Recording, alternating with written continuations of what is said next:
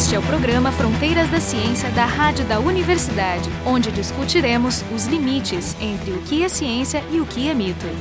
Mesmo antes de Darwin, já se sabia que a interação entre indivíduos, seja competição, cooperação, exploração, simbioses em geral, tinha uma grande influência sobre a evolução das características de uma população. Já com o avanço conceitual e experimental, foi possível determinar essas interações que ocorrem em escalas espaciais que são muito diferentes entre si. Normalmente se espera que as interações sejam entre presa-predador, mais ou menos do mesmo tamanho. A gente sabe hoje que cada um de nós vive embebido numa nuvem de bactérias, né? o que desfoca e expande as nossas fronteiras espaciais e o próprio conceito de indivíduo. Os primeiros efeitos descobertos dessa convivência foram as doenças, e muito esforço foi dedicado para removê-las, o que resultou em avanços sanitários né, e medicinais, com a descoberta dos antibióticos. Mas a ciência segue né, o seu trajeto, e hoje a gente sabe que essas mesmas bactérias que causam doenças podem ser benéficas e que a gente não deve além de não poder se livrar delas. Existem métodos hoje em dia sendo desenvolvidos, um deles é o transplante fecal, que a gente adora falar sempre que possível,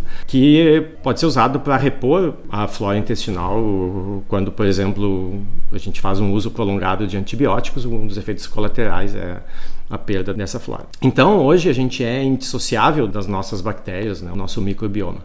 Então, para falar dos aspectos genéticos dessa interação, e do conceito de holobionta.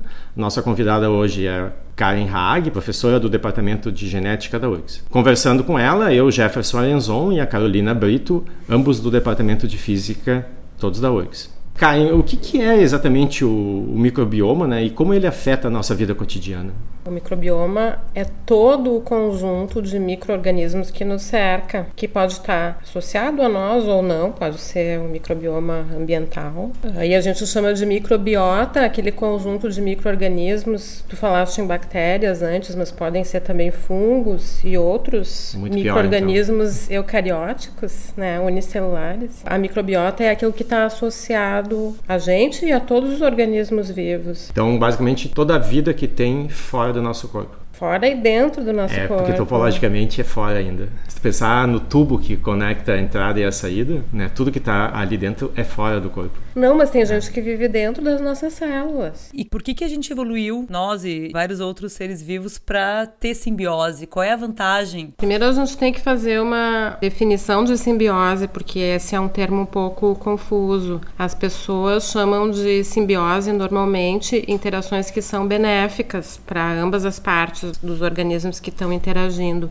Mas a gente tem as mais variadas formas de simbiose e às vezes elas envolvem parasitismo. Alguém se beneficia e o outro alguém se prejudica com essa interação. Também é uma simbiose. A gente tende sempre a pensar nesse aspecto assim do que que é bom, o que que é ruim para nós, para que que serve determinada coisa. Na realidade, as coisas são como elas são. A, a simbiose é inerente à vida, muito provavelmente logo que a forma de vida mais simples se originou, já houve simbiose, porque cooperação é algo inerente à vida e, e interação é também. Contingencial, né? É contingencial. É. Mas poderia imaginar as bactérias que nos auxiliam a fazer a digestão, que a evolução ocorre de maneira a construir um tubo digestório que faça isso sozinho ou que tenha auxílio de, da microbiota, por exemplo. E o que se observa é que, na verdade, a microbiota mais o tubo digestório, eles juntos formam a nossa digestão, né?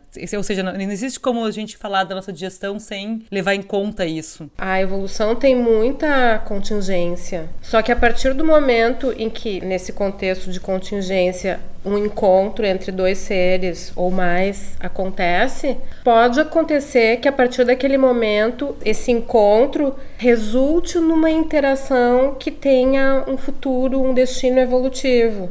Tu deste o exemplo do, da bactéria que ajuda na digestão. Inicialmente, é muito provável que o que tenha acontecido é que as bactérias vieram ocupar um nicho ecológico e provavelmente muitas das bactérias que estão ali, do ponto de vista da nossa digestão, elas não são necessárias. Mas A gente formou interações estreitas com outras bactérias que se estabeleceram ali e que, bem, eventualmente aconteceu que a seleção favoreceu a nossa interação porque elas nos beneficiaram em algum aspecto. E a gente provavelmente também, quando a gente fala em coevolução, a gente fala de adaptações nos dois sentidos, né? Tanto da bactéria fornecer alguma contribuição para nós em termos evolutivos e a gente também para elas. A evolução funciona no nível de adaptação, né? Então, a presença das bactérias é um vínculo que tu não tem como te livrar. As bactérias estão ali. O que, que pode ser mais adaptado vai sobreviver. Então, a existência das bactérias não necessariamente traz uma vantagem. Né? A gente sabe, por exemplo, que existe correlação entre a nossa saúde e o estado do microbioma. O que, que se sabe sobre isso, além de uma correlação? Existe causação? Existem experimentos? Sim, existem diversos estudos que demonstram qual o papel exato de determinadas bactérias em certas condições patológicas e se sabe exatamente qual o processo bioquímico que tem por trás disso. Por exemplo, há uns anos atrás se viu que algumas condições de hipercolesterolemia em humanos não era causado por um distúrbio genético da pessoa. O colesterol alto, quer dizer. O colesterol alto, exato. Assim, a presença de determinadas bactérias que leva ao colesterol alto pode ser indiretamente causada pela genética do organismo. Por exemplo, a minha genética implica que eu tenha um padrão imunológico que é típico meu, como se fosse um filtro que permite o estabelecimento de algumas bactérias e outras não. Então a gente vê que existe é, uma correlação entre o colesterol alto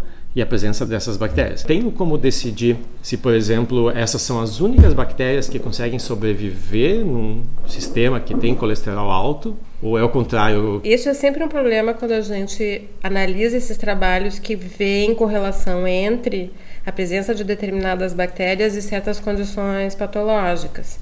Porque na realidade a gente não sabe se aquela bactéria está presente porque o ser está doente ou se ele fica doente por causa da presença da bactéria. Mas aí a gente pode também, usando modelos animais, testar essas questões experimentalmente. Eu tenho lido alguns artigos, em geral de divulgação, que conectam bastante a microbiota, não só com obesidade, mas até com doenças mentais. E acredito que muitas dessas ligações a gente não sabe o mecanismo ainda, né? Como é que elas levariam a doenças. Então, não são todos os tipos de conexões que são bem estabelecidas, né? Sim, ainda tem muita coisa para a gente aprender a respeito do papel desses micro-organismos na nossa biologia. Mas esse aspecto que tu mencionaste de até doenças mentais, isso é bem estudado. Se, por exemplo, a gente criar um indivíduo dentro de uma bolha completamente asséptico. O sistema nervoso dele não vai se desenvolver bem, o sistema imunológico dele não vai se desenvolver bem também. A gente precisa das bactérias para um desenvolvimento adequado do sistema imunológico e do sistema nervoso. Talvez esse efeito das bactérias sobre o sistema nervoso seja, na verdade, via o sistema imunológico.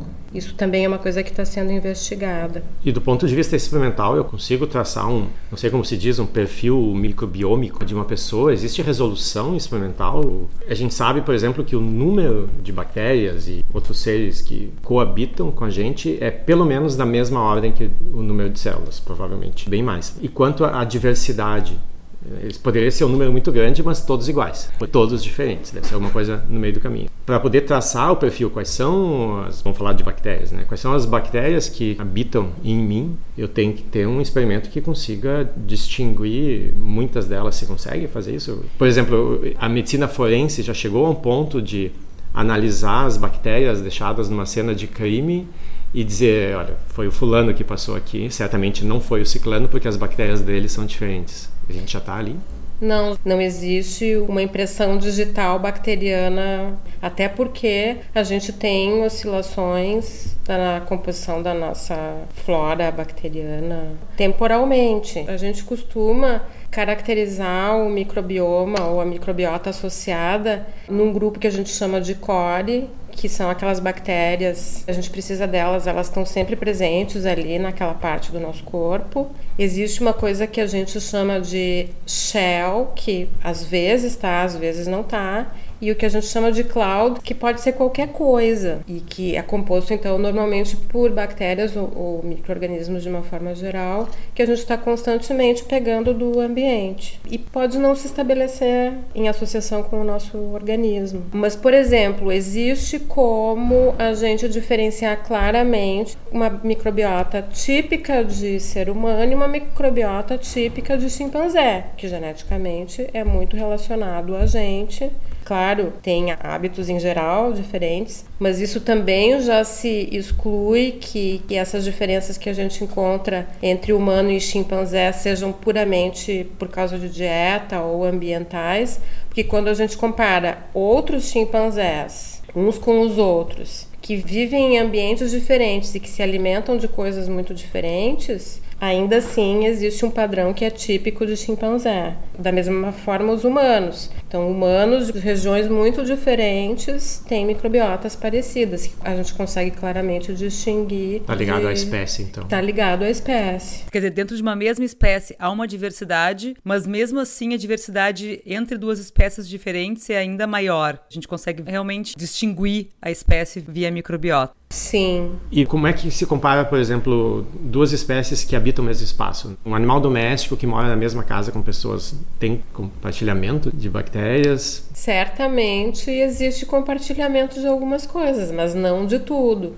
Tanto é que existe o que a gente chama de doenças zoonóticas. A gente está constantemente trocando simbiontes com eles, né? Uns podem se estabelecer no nosso organismo e alguns não. E quem vai decidir isso é o nosso sistema imunológico. Isso do lado de dentro, mas na superfície aí é uma competição entre as diversas populações. Isso é bem importante, porque na realidade não é só o nosso sistema imunológico, mas existem as interações desses micro-organismos uns com os outros. É, e desse ponto de vista, todas as bactérias que tem na superfície têm um papel. Por exemplo, se tu passa um álcool na mão, vai matar 99,9% das bactérias que são fracas e não resistem ao álcool.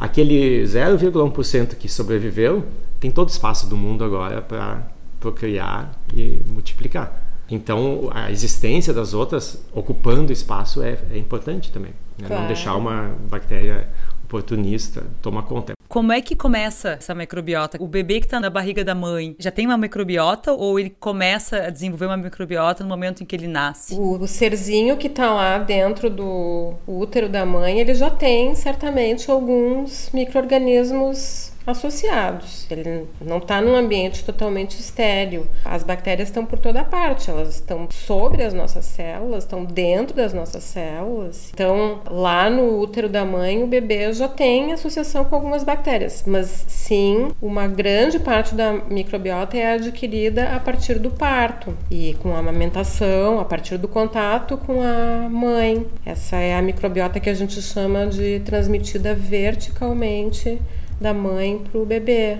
Por isso, as melhorias que foram feitas na medicina e tudo mais com as cesarianas, teve também um efeito colateral negativo nesse aspecto, né? Tem uma diferença entre o parto normal e a cesariana nesse caso, então? Totalmente. É. A região da nossa genitália está cheia de bactérias que podem ser adquiridas pelo bebê no momento do parto e que numa cesariana isso não pode acontecer. Mas seriam bactérias, no caso, positivas para o bebê? Isso, seriam bactérias importantes. As que ele tem contato durante o nascimento seria uma amostragem mais ou menos completa da flora possível. Eu acho que não tem uma amostragem completa assim no momento do nascimento. A gente, na verdade, vai adquirindo essas bactérias com o passar do tempo. E no caso do parto por cesariana, essa perda né, desse, do evento de não receber essas bactérias, o contato nos, nos, próximos dias, meses, semanas compensa? Ou vai sempre existir um déficit? Vai, vai existir sempre uma diferença entre as crianças nascidas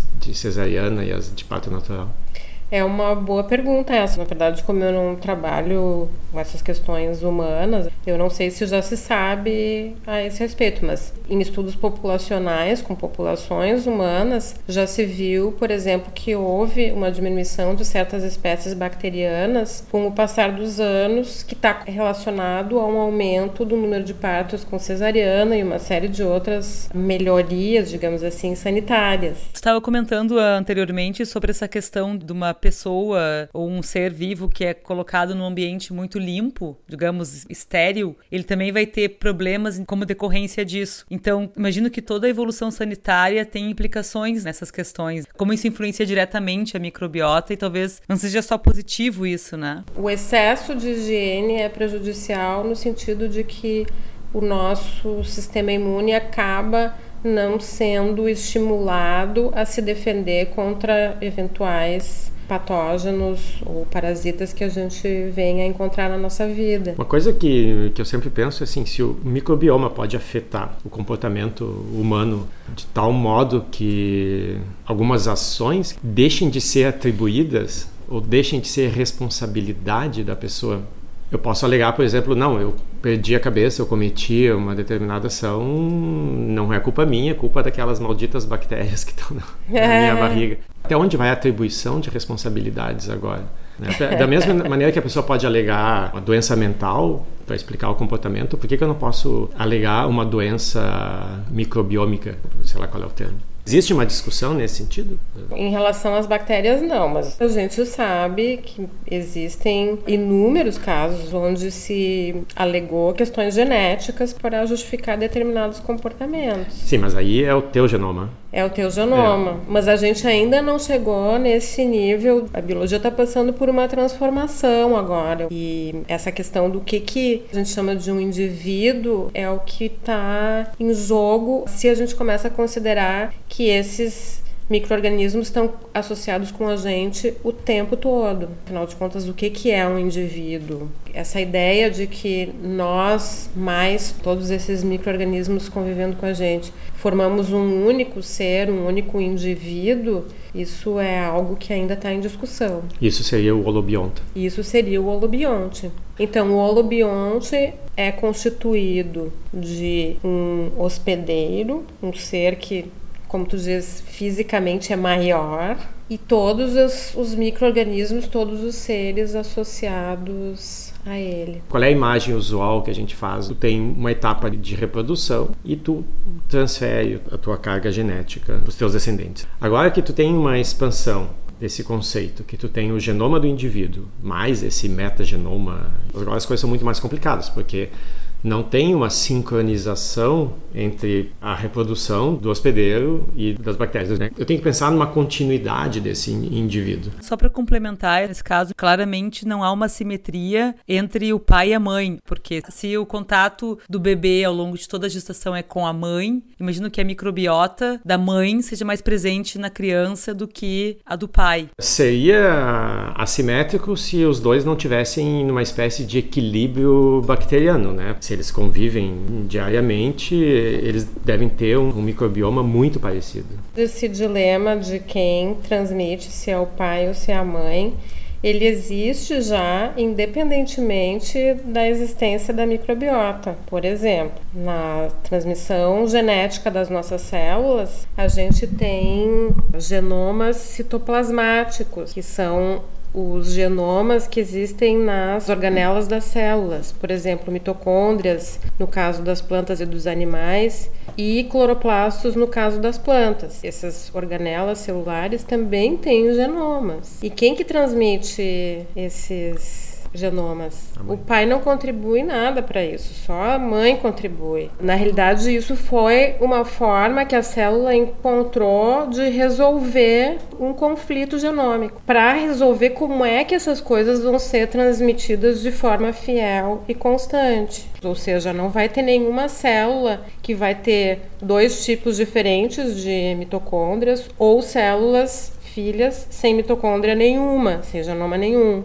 Então, fiel significa o genoma mitocondrial vai ser transmitido de um tipo sempre e sempre de mãe para filhos, de forma que os filhos não fiquem sem mitocôndrias ou com mitocôndrias de genomas diferentes. E se a gente for analisar essa situação, é um conflito, porque a gente tem os genes que vieram do pai, os genes que vieram da mãe, do genoma nuclear materno e do genoma nuclear paterno, e mais os genes mitocondriais. Os genes mitocondriais, eles vão se proliferar independentemente dos genes nucleares. Toda vez que uma célula multiplica ou quando uma célula tem uma demanda energética muito grande, por exemplo, as células musculares, vai ter que produzir um monte de mitocôndria. Então existe um conflito de interesses aqui. Quem contribui e o quanto contribui toda vez que uma célula se divide. Então, todas as nossas células já passaram por esse conflito que de alguma forma na evolução isso foi solucionado para que ocorra sempre de uma forma previsível. Da mesma forma, no holobionte, a gente imagina que exista também um conflito. Algumas bactérias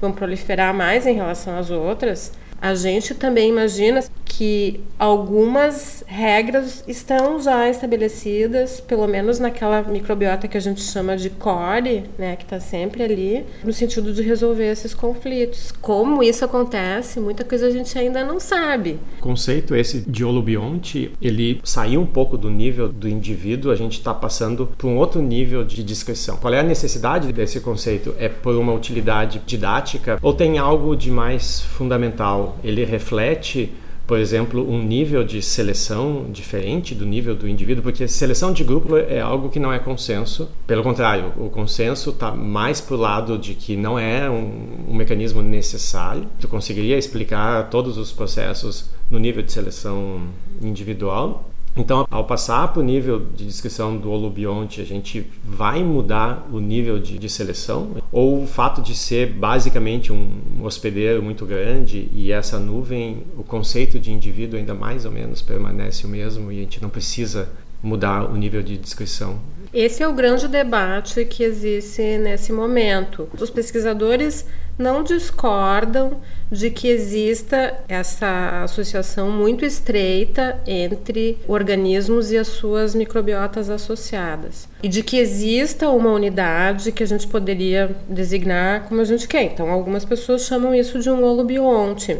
Então, o grande debate nesse momento é se o conceito de holobionte é de fato necessário para a gente entender os processos biológicos evolutivos ou se ele é necessário em termos da sua aplicação médica, agronômica, porque a gente pode imaginar que a associação de hospedeiros com microorganismos, ela tem utilidades as mais variadas. A gente falou aqui de proteção contra doenças, mas a gente pode também falar em produtividade de plantas, enfim, questões econômicas mesmo. Por exemplo, a gente tem uma bactéria que se mostrou fazer o mosquito imune ao vírus da dengue ou imune ao plasmodium que causa malária. Então, a gente poderia engenheirar mosquitos com uma microbiota que tornasse esse mosquito não competente a transmitir doenças. Né? Então, tem inúmeras aplicações, na verdade.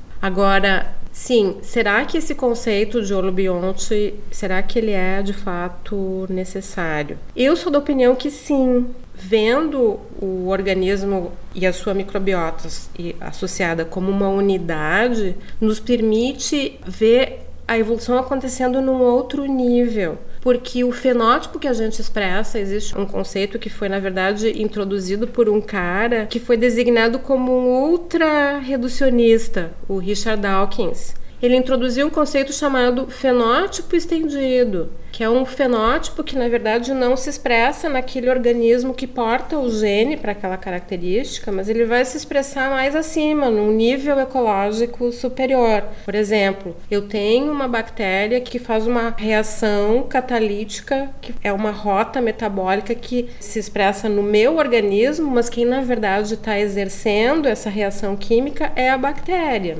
Se eu considero que o fenótipo que eu tenho, na verdade, é resultado de um gene que está num microorganismo que está presente, que está associado a mim. Isso quer dizer que novidades evolutivas podem surgir de formas diferentes que não aquelas que a gente considera normalmente. Então, na evolução, a gente considera que toda novidade evolutiva ela só pode se originar por mutação no nosso genoma, que aconteceu sei lá quantas gerações atrás. E aí depois os processos evolutivos determinam se aquilo vai se estabelecer, se vai aumentar em frequência ou se vai ser eliminado. O que que o conceito de holobionte traz de novo? É justamente essa ideia de que pode haver uma novidade evolutiva sem que seja através de mutação, simplesmente adquirindo uma bactéria ou um microorganismo do ambiente. Isso pode ser interpretado como uma visão lamarckiana de evolução, né, onde a gente enfatiza a herança dos caracteres adquiridos do ambiente, e pode ser que isso seja de fato algo bem mais comum do que a gente imagina. Tu imagina um experimento que a gente pudesse identificar isso? Quer dizer, ao longo da vida a gente pode modificar a microbiota com alimentos, tomando antibiótico e tal. Mas como é que a gente poderia desenhar um experimento onde a gente pudesse medir que essa herança que passou para um descendente é uma herança relacionada a esse conceito mais amplo, que não seja só o indivíduo? Essa questão eu acho que já foi testada experimentalmente. Por exemplo, as pessoas trabalham bastante com transplantes de microbiotas. Experimentalmente, a gente pode, dependendo do modelo experimental, criar organismos que sejam desprovidos de bactérias, simplesmente tratando os bebês com antibiótico. E aí inocular determinadas bactérias e ver qual que é o resultado disso em termos da biologia desse ser. E a gente pode ver que, dependendo das bactérias que a gente coloca em associação com esses bebês estéreis, eles vão se dar bem em determinadas circunstâncias, em certos ambientes, ou não. Isso já foi testado. Esse exemplo que tu me deste é mais relacionado como é que eu modifico o indivíduo uma vez que ele já nasceu. Mas como é que eu posso passar as características para os meus descendentes? Eu acho que isso, essa parte eu não entendi. Essa parte não é tão simples assim. Tem um trabalho que foi feito com coleópteros fed-feds também, esses que quando a gente pisa exalam um cheiro ruim. Existem fed-feds desses que eles têm a necessidade, têm uma associação estreita com bactérias, porque eles são fitófagos e eles precisam das bactérias para metabolizar a seiva que eles extraem das plantas. Então já se mostrou claramente quais são as bactérias fundamentais que precisam estar associadas a esses insetos para que eles consigam fazer esse metabolismo da seiva. E existem bactérias que são típicas para metabolizar seivas de diferentes tipos de plantas.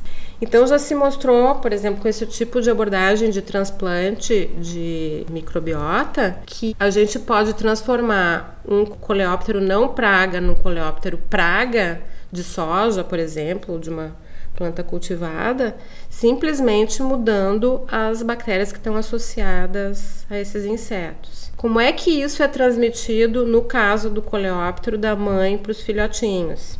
O jeito que a mãe transfere as bactérias importantes para a digestão nesse inseto, ela acontece através de um mecanismo que é bem peculiar. Quando a mamãe coloca os ovos, ela faz uma postura de diversos ovos, assim, numa fileira. Junto, ela coloca também uma espécie de uma pastilha. E essa pastilha contém justamente as bactérias que o, o filhotinho vai precisar para depois poder se alimentar daquela planta onde ele nasceu. Então a larvinha eclode daquele ovo, vai se alimentar daquela pastilha e vai adquirir essas bactérias. No caso humano, é, já é mais difícil da gente imaginar como é que isso acontece. Mas, sem dúvida, com o passar do tempo, eu acho que a gente vai encontrar situações onde a gente vai ter herança de caracteres adquiridos importantes que são, na verdade, passados para nós através de bactérias. Eu tenho certeza de que isso,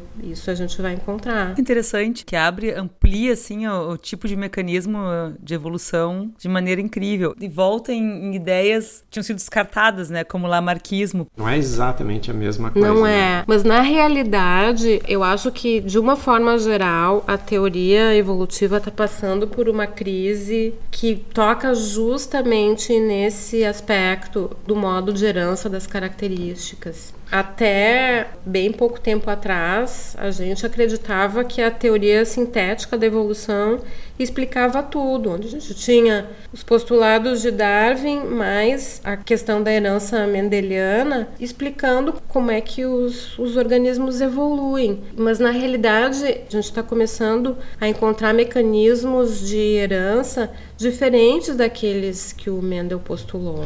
Tem que deixar claro que ninguém tem dúvidas não, sobre a, a, teoria sintética. O que se discute hoje é vamos estender ou não fazer uma teoria evolutiva estendida. Quando a gente fala dessas questões lamarquianas ou lamarquistas agora, não é como na época do Lisenko, que ele chegou e disse: ai, não, agora a genética caiu por terra, o Mendel estava errado.